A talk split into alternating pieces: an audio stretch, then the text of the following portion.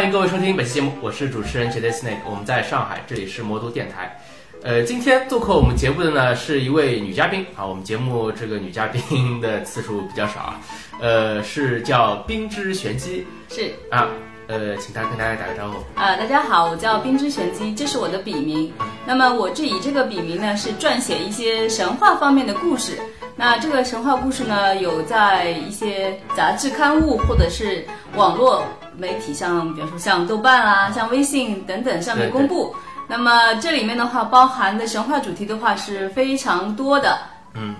呃，豆瓣上面还有微信公众号，对我有开设一个微信公众号，叫做“三分钟读神话”。啊。那以比较有趣的角度来讲述一些神话、世界各国的神话故事呃，这个杂志上面也有吗？啊、对，杂志上的话呢，以前是在《非奇幻世界》哦，也就是科幻世界的那一系上啊，对对对。啊、那个神话栏目上有发表过一些文章。嗯，这个感兴趣的听友，呃，节目结束之后可以去网上或者是去那个书店去搜索一下。是嗯，好，那么我们今天聊回今天的话题吧。今天我们请冰姐来呢，呃，当然神话也是要说的，是，呃，但是我们是一期呃休闲玩乐的节目，呃，所以呢不单单是讲神话，呃，听说冰姐除了神话之外，还是一个喜欢旅游的人，是的，呃，我们就不泛泛的用旅游达人来呃 来做哈，介绍刘。达人称不上。呃，之前碰到冰姐，呃，很意外，她跟我说喜欢安排一些神话之旅。是呃，神话之旅。那么我们一般性出去玩的话，呃，蜜月之旅我听说过，啊，这个说走就走的这种啊不负责任的旅游我也听说过。那什么叫神话之旅呢？我们今天请冰姐来跟我们介绍一下。那么作为这个嗯、旅游方面的爱好者的话，你一般就是怎么选择自己的出行方式的呢？呃，一般来说呢，我会选择呃自由行的方式，因为自由行的方式呢，可以随心所欲的想去哪儿就去哪儿，也不会很赶。啊，这个选择的这些地点上面有什么呃偏好吗？比如说，有的人他喜欢呃看大山、嗯大河、大水、大海，呃，有的人喜欢呃，比如说看一些这种人文的世界文化遗产啊，嗯这种古建筑啊之类的。呃，你是有什么偏好的吗？呃，总体来说的话呢，我会比较喜欢自然景观，啊、像是海岛的话，那会是我的首选。那其次的话呢，当如果是说这处呃人文景点，一些建筑物有很多古代神话的一些遗迹，比方说像我们接下去会讲到的以佛所，那这里面有很多希腊神话、罗马的一些遗遗呃古代的故事。那么这样的话呢，我也会选择这样的地点作为我的出行首选。啊，那个呃，以弗所是属于土耳其的，是吧？是的。啊，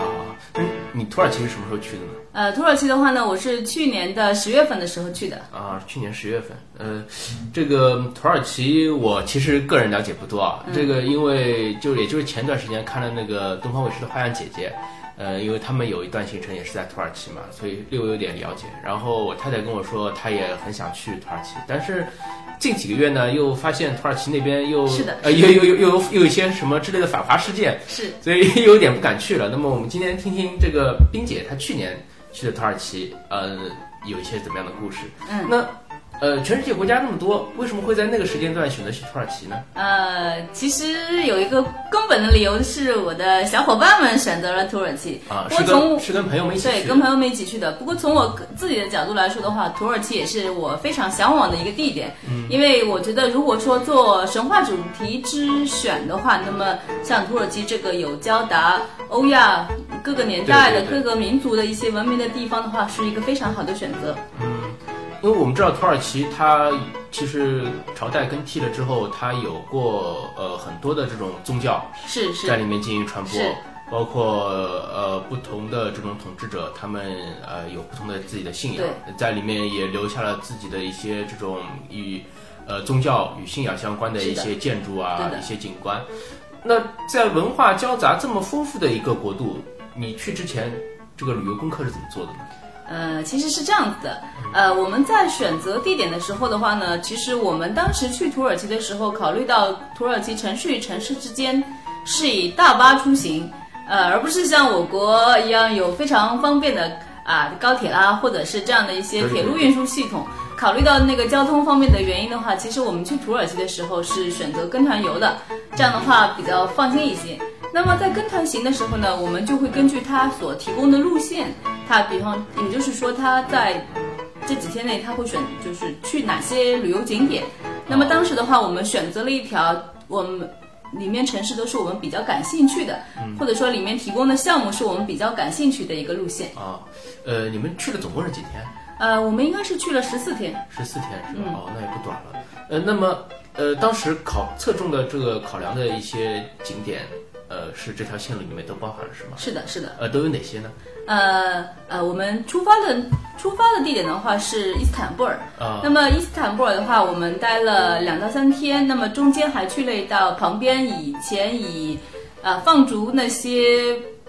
就竞选或者说争夺王位失败的王子的那个王子岛。啊那么第二站的话呢，我们是去了潘红花，这是一个也是世界文化遗产了。那之后的话呢，我们其实去了一些那种地下城，呃，有很多那种空，就是山山体里面都是有很多洞穴酒店。洞穴酒店啦等等。那么在这个过程中，我们也到了卡帕多奇亚，准备去乘热气球。之后我们也去了孔亚，然后孔亚的话呢，下一站是棉花堡。棉花堡之后的话，我们会去伊兹密尔，再从伊兹密尔去以佛所，之后从哦不，我们应该是先去以佛所，再去伊兹密尔，最后从伊兹密尔坐飞机返回伊斯坦布尔。那这样一段行程，呃，说是说十四天，但其实也是挺赶。非常赶的。呃，对，那然后而且一路上是坐长途大巴的话，也是相当的累。呃，那么呃这个问题，就是我们节目问每一位呃旅行者的时候都会问，就是每位旅行者在出行之前，他会很详细的给自己做功课，嗯，呃，会对一个就是从未有到到达过的一个未知的国度有很多这种新的期盼。嗯那么当你们抵达了这个土耳其，待了一两天之后，发觉跟自己的就是之前做功课的时候那些期待的那个时候，那感觉有什么不一样吗？呃，的确会稍微有一些不同。那么首先的话，我想象中的土耳其可能，因为我之前对土耳其的研究更加偏向于呃古代的一些神话，或者说希腊化、罗马化那段时期的年。虽然我知道它中其实到目前一直是一个伊斯兰教所统治的国家，对，那么我因为带了一些那个希腊罗马方面的，我会看到当地其实有一些那个风格啦，或者是总归和我想象的会有些不同，但是这是理所当然的。那么其次的话，其实伊斯坦布尔这个城市给我的感觉还是非常的有意思的，但是在、有有意思这个词是很好有好几层意思。是是是是，呃，是怎么样个有意思呢？呃，这么说好了，呃，就是我之前看到过一份就是交通堵塞的报告，哦那么我印象中是伊斯坦布尔排名的话是至少是在前世界前五的。嗯那么原因的话呢，到到了当地之后，其实就会发现，虽然说这两年由于经济发达，车辆也越来越多，但是那些道路的话是非常的狭窄的，因此在路上的话，交通我们感觉是。我们必须避开高峰，否则的话就经常会堵塞很久。有一天我在回酒店的路上就深受其苦啊，可以说。那另一方面的话呢，我觉得它里面有很多那种就是呃巴扎，那么啊，就是就是这种呃，像集贸市场。对老式的集贸市场。那我们被带去的游客去那种巴的话，其实就这种不谈也罢嘛，啊对吧？但是我实际上我在路上注意到有一些那种当地人购物的一些巴扎，嗯然后还有像那些据说有很多从俄罗斯啦，或者是说从啊哈萨克斯坦、塔吉克这些西亚的地方过去那边淘货的，做批发生意的那种。那我感觉这里面的话有点像义乌小商品市场一样的感觉。那我们当时也去了那个它的一个就市中心的一个地方，呃，我想想看，应该是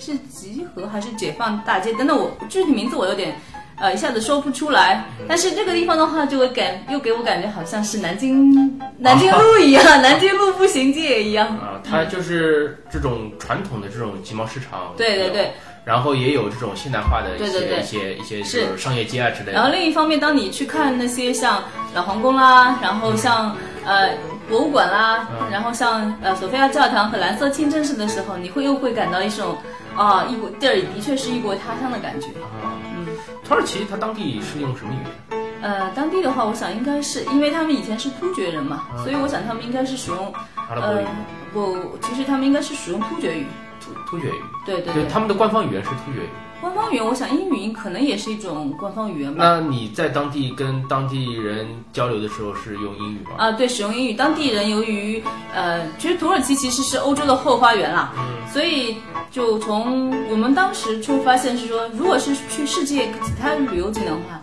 那通常是中国人和美国人是构成是最大的。但在土耳其的话，其实并不是有很多欧洲国各国来的人，所以当地人的话，当地那些商贩他们的英语也非常的流利，因为这是他们做生意的必须的语言。那他是用欧元来结算的吗？呃，土耳其里拉，里拉是吧？啊、呃，所以这个呃去之前也要稍微做一点准备啊，因为这个光是一个伊斯坦布尔，它的信息就很大，是是，信息量真的非常大。然后它的不同的这种呃文化背景啊，包括一些风俗习惯啊，你要做的准备也很多。对，啊，它其实它仔细逛的话，我相信逛个五六天应该不成问题。我们其实三天时间的话，还是有点太赶了。嗯那在那边呃有吃到什么比较特别的美食吗？呃，说来说来好笑，我们在当地吃到了非常正宗的，那个叫什么？就是那个就是烤肉，面夹馍哦，肉夹馍。肉夹馍，我们当地吃到了非常正宗的肉夹馍，土耳其风味的烤，土耳其的烤肉不是非常著名嘛？对对对然后加了那个土耳其面包，觉得非常的好吃。啊但据说这个并不是最正宗的土耳其食物，啊而是我们在伊兹密尔的时候吃到了非常正宗的当地食物，这个可以之后再讲。啊好。那么整个行程当中，嗯，因为我们之前也说过是一次神话之旅嘛，嗯，呃，这些就是你去参观了一些这种像兰特清真寺也好啊，像那种索菲亚大教堂也好啊，跟你之前的做的功课的感觉是差不多的吗？呃，会有一些差别，就是说他们的差别在于是说他们的年代会更加、呃厚一些，那么他们在也许是属于历史阶段，而不是那个神话年代了。所以我当时对我去参观这些景点的时候，也像普通游人一样，他说哦啊，咦，真好看啊，这种，而不是说嗯这里有什么什么景点值得我什么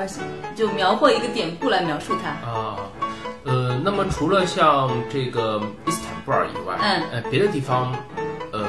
知道别的别的城市或者说别的旅游景点，它有这种呃宗教啊或者是神话之类的这种景点在吗？嗯，其实也比较多。那么，其实我们在路上的话，看到一些呃，以前是比较早期的基督教以时期的那个一些地方。那么这些遗迹的话，主要是那些地下的洞穴系统。那么据当地的人说的话，据当地导游说呢，就以前的话，呃，一开始的时候，据说是冬天在那边偶尔进去发现，咦，这里冬暖夏凉，然后就搬到里面了。后来的话，就把它作为一种抵抗外敌入侵的一种呃比较好的堡垒。据说有一些大的洞穴，这种里面可能住的人以以万来计算嘛，但是有很多人会在里面发疯，因此葡萄酒的是非常重要的，因为不行了，来一口。啊那这是其中一种。那么另外一种，就我个人偏好来说，会比较喜欢的话，就是像啊以佛所以及它以佛所附近的他哥阿波罗的那个神殿遗址，因为我个人是比较喜欢希腊啦、罗马啦这一套嘛。那像以佛所的话，在古代的话是属于那个月亮女神阿尔特弥斯的一个崇拜中心。那说是说阿尔特弥斯的一个崇拜中心呢，实际上它融合了当地西亚的一些那个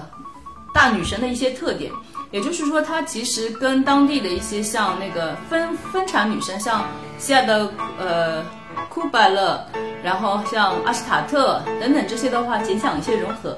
这个是你会看到，是说为什么希腊神话里面其实阿尔特弥斯是一个呃处女神嘛，嗯，但是处女神的话，她又是狩猎等等方面的女神，但是到了以佛所的话，她其实是一个分产的女神，这个就感觉感觉好像比较奇怪。它还是有一些神话上的演变的。对对对，分产，而且以佛所的那个最非常著名的一个月神像，其实它胸前有许多像小鸡蛋一样的乳房。哦这个为什么以后女巫的话，你会问她说你有多少个乳头，就是因为这样一个神话的呃缘起。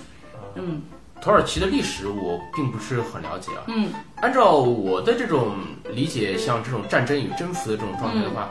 一个政府一个集团它起来的时候，它势必会把它那些呃否定的或者不信仰的那些宗教给铲平掉。嗯嗯，那为什么像土耳其这样一个地方，呃，它它可以把这么多的宗教都融合在一起，或者说至少说这些古的遗迹都是保留在这儿的？呃，首先我想的话呢，就是说，呃，在罗马在人的一个特点的话，就是说，他每征服一个地方，他会保留当地的信仰，然后呢，也会保留当地的一些就是官僚体系，他只会安插一些重要的人物，啊，就是弄点执政官。对对对，这样子的话，就是因为罗马人是比较那信仰万物有神的这种一个民族嘛，他们也不想得罪当地的一些神，而且他们这种无为而治的效果，反而使这种当地的话，反而就融入了罗马的一个生活的一个状态之中。因此，他其实对那些罗马的一些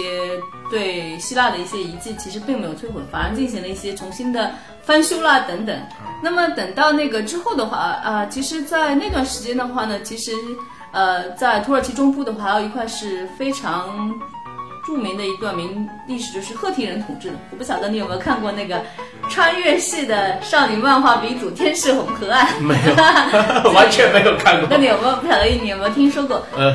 那时候的话，其实赫提还有跟埃及，包括土耳其那一带的话，就是跟埃及这一块的话，都是有非常强烈的敌对的冲突嘛。但是呢，他们的文明也相互的融合，都有一些相互影响了。然后之后的话是那个就是呃拜占庭或者是君士坦丁堡的话，是属于一个就是基督化的一个时期嘛。对对，那么这段时期的话，呃，很难描述，但是至少它是因为它前身是东罗马帝国嘛，嗯，那么繁华了很久，直到十字军第二次东征的时候，好像是呃君士坦丁堡是被学习掉了，之后的话就是一个奥斯曼土耳其帝国。啊，呃，其实你会看到是说，在中世纪或者是再早再之后的一些时期的话，那些阿拉伯国、阿拉伯化的，或者是说伊斯兰的国家的话，其实相相对来说还是比较世俗化的。那么在文明各方面也比较的开放、开化。呃，我想奥斯曼土耳其帝国在当时也是一个非常强大的国家了。它虽然说会修建一些那伊斯兰教的一些那个清真寺，清真寺但是肯定不像现在的某些那么的呃极端，会摧毁古迹等等。所以这个看到是说有少数几个地方的那个遗迹还是保留的是比较好的。对那么像特洛伊的话，其实是呃应该是二十世纪才发掘的。哦，嗯，这个其实也是很不容易啊。我们其实那个，嗯、由于特洛伊的话是在另外一条旅游线上，它是向从伊斯坦布尔，它是要向北，它是在那个黑海沿岸，所以我们那条路线就没有办法包含了。那反正没关系，那个地方肯定一直在的嘛，以后有机会可以再去。是是是，我觉得土耳其还是值得再去一次的，嗯或者再去几次也可以。但是土耳其它最近也发生了一些这种呃，可能是反华的一些嗯游行啊之类的，我不知道当地的情况是怎么样。那你去的那个时候，觉得当地人对，呃不说一定说对华人，啊对外来的游客还友善吗？呃，其实我去的时候呢，也有小伙伴说啊，那么那么危险，真是胆子真是大呀，就是肯肯定也是不，就至少局势不是很安全。嗯，那么当其实的话呢，导游有提醒我们，就说有很多叙利亚难民，你在路上走的话要小心小偷或者抢劫。但是当时的话，总体来说，我感觉环境还是氛围还是比较的愉快的。那像伊斯坦布尔这个地方呢，由于太商业化了，所以的话，其实你会发现那些小贩热情的让你吃不消。但你越往下走，就是去那些像呃潘红花，然后像孔亚啦这些，有包括像伊兹密尔等等这些地方的话，你会发现当地人还是非常的友善的，也没有把你当做那个待宰的肥羊。啊，那其实旅游的条件还是相对比较好的是，啊。毕竟我相信作为一个旅游的国家来说的话，它已经是非常的非常的成熟了吧。在中国人去之前，欧美的游客已经把它当做后花园好多年了。嗯，那么再分享一些心得吧，就是你其实也去了十四天，去了好几个地方。嗯，除了我们刚才说的比较详细的伊斯坦布尔以外，你觉得呃有哪些景点是呃就是要非去不可呃推荐给啊大家非去不可好的的这种？呃，我想潘红花的确是一个不错的一个地方，就是它是属于一个非常小的，呃，非常小的一个城市。但是呢，它这个小的城市呢，就是会给人感觉是中世纪的遗址保留的比较完好。那么你在山顶上往下看的话，有很多那种小小的房檐啦，你会想到像中国的村落，但是跟中国的村落的话，那种风格又不一样风。格又不一样。对，那么还推荐那个潘红花，还有个原因就是说我比较了几个地方的物价，如果你要买旅游纪念品，潘红花最便宜。是的，因为我我自己买冰箱贴，我比较了好几个地方的物价嘛。那么其次的话，我觉得像那个呃，如果要乘土耳其的话，肯呃就是要乘那个土耳其的热气球的话，那么一般会有去呃卡帕多奇亚。这卡帕多吉亚，据导游说，以前是说是汗水宝马之地啊的意思，这我就不不呃不多说了。那你们去了之后，热气球做了吗？很不幸，当时由于天气缘故没有做成，好伤心啊。这个还是要以安全为主啊。是是是对，那那么个那个，嗯虽然说这个这个项目在当地很火热，但是我们前前面一段时间也也听到过有这种热气球发生一些事故的这种有句那个玩笑话说，俄航和热气球不可以同时做啊，就是这样子的。那么另外一些值得去的地方的话，我相信就是呃，我以佛所啦，然后像棉花堡啦，我觉得这些是属于不推荐也罢，因为肯定会列在旅游路线里面。那我们觉得伊兹密尔的确是个不错的城市。那么当我们累得像狗一样的一行人到了伊兹密尔之后的话呢，我们在街上做了非常悠闲的漫步。那么运气很好，就是说在当地遇到了一个热情友善的当地小哥，啊然后他带着我们一行一行人的话，就是向我们介绍了当地一些最有名的小吃，啊然后也去逛了本地的一些那种博物馆。那我觉得就是作为一个悠闲舒适的。呃，休闲的那个地方来说的话，伊兹密尔是不错的。那还有一个地方是也是不错的，是伊兹密尔附近更更靠近地中海的安托利亚。我们当时没去，但是我觉得我我们下次去如果再去土耳其的话，一定会把啊那边列入。为什么这么说呢？因为既它的安托利亚的好处就在于说，即使本地人都说好，啊，这很难得，对吧？对，伊那个伊兹密尔那个小哥拿了那个，嗯，他拍的照片说啊，你看这里多美啊，多美啊，多美啊！我相信你，我相信很少会有那个呃上海的游客说，嗯，崇明多好看啊，多好看啊，或者说普陀山多好看啊，多好看啊，对对对是吧？对对。那除了这些景点以外，因为我们讲到的还是神话之旅嘛，嗯嗯嗯。呃，说回神话，就是除了这些外来的宗教以外，土耳其当地有什么特别的这种呃传说故事吗？呃，我想土耳其的话，如果说是说它当地的话，那我想可能，呃，也许可以提一提赫提人。赫提人的话，他们就是相对希腊来说的话，那你看希腊至少属于希腊这个国家来的嘛。对对，那么，嗯，呃，土耳其当地的话，以前在古代是被称为安托安纳托利亚这块地方。那么其实它里面也是一个古代的一个文明的中心之一啦。嗯、那么像赫提这一块的话，在公元前十三十还是三到四四世纪的时候的话，其实是非常非非常强盛的，一度可以与那个呃就是埃及分庭抗礼。那当地的话也留下了很多那个赫梯人的一些神话。呃，最主要的一些神话的话，我觉得其实跟迦南地区好像有一些相似之处。比方说，我觉得，但还是有些区别的。我比较有趣的地方，他们当地有一个魔王，什么伊扬伊留扬卡，这是一个蛇。然后呢，那个就是主神打不败这条蛇怎么办？然后去勾引他的蛇的女儿，然后使出这种家庭内部伦理剧，最后打败了那条蛇。我觉得这这个故事有点狗血，有点像武侠小说啊。但的确是当地神话没错了，嗯，这也是利用聪明才智吧。好吧？像这样的这些当地的一些传统的呃这种传说故事的话，在土耳其的这个呃也有也有相关的旅游景点嘛。嗯，我想可能没有作为专门的景点列出来。那除非是在那个像，呃，就是洞穴酒店附近那些洞穴洞穴系统的话，可能会稍微说一下，是说这里面肯定有段怎样的历史。那么在那个 LP 上也会简单介绍一下，是说这些地方。那否则的话，我相信就是呃以神话之地作为介绍的话，可能还是以佛所以及它附近阿波罗的那个小城为主吧。所以如果说要更加深度了解这个当地的一些传说的话，可能就是要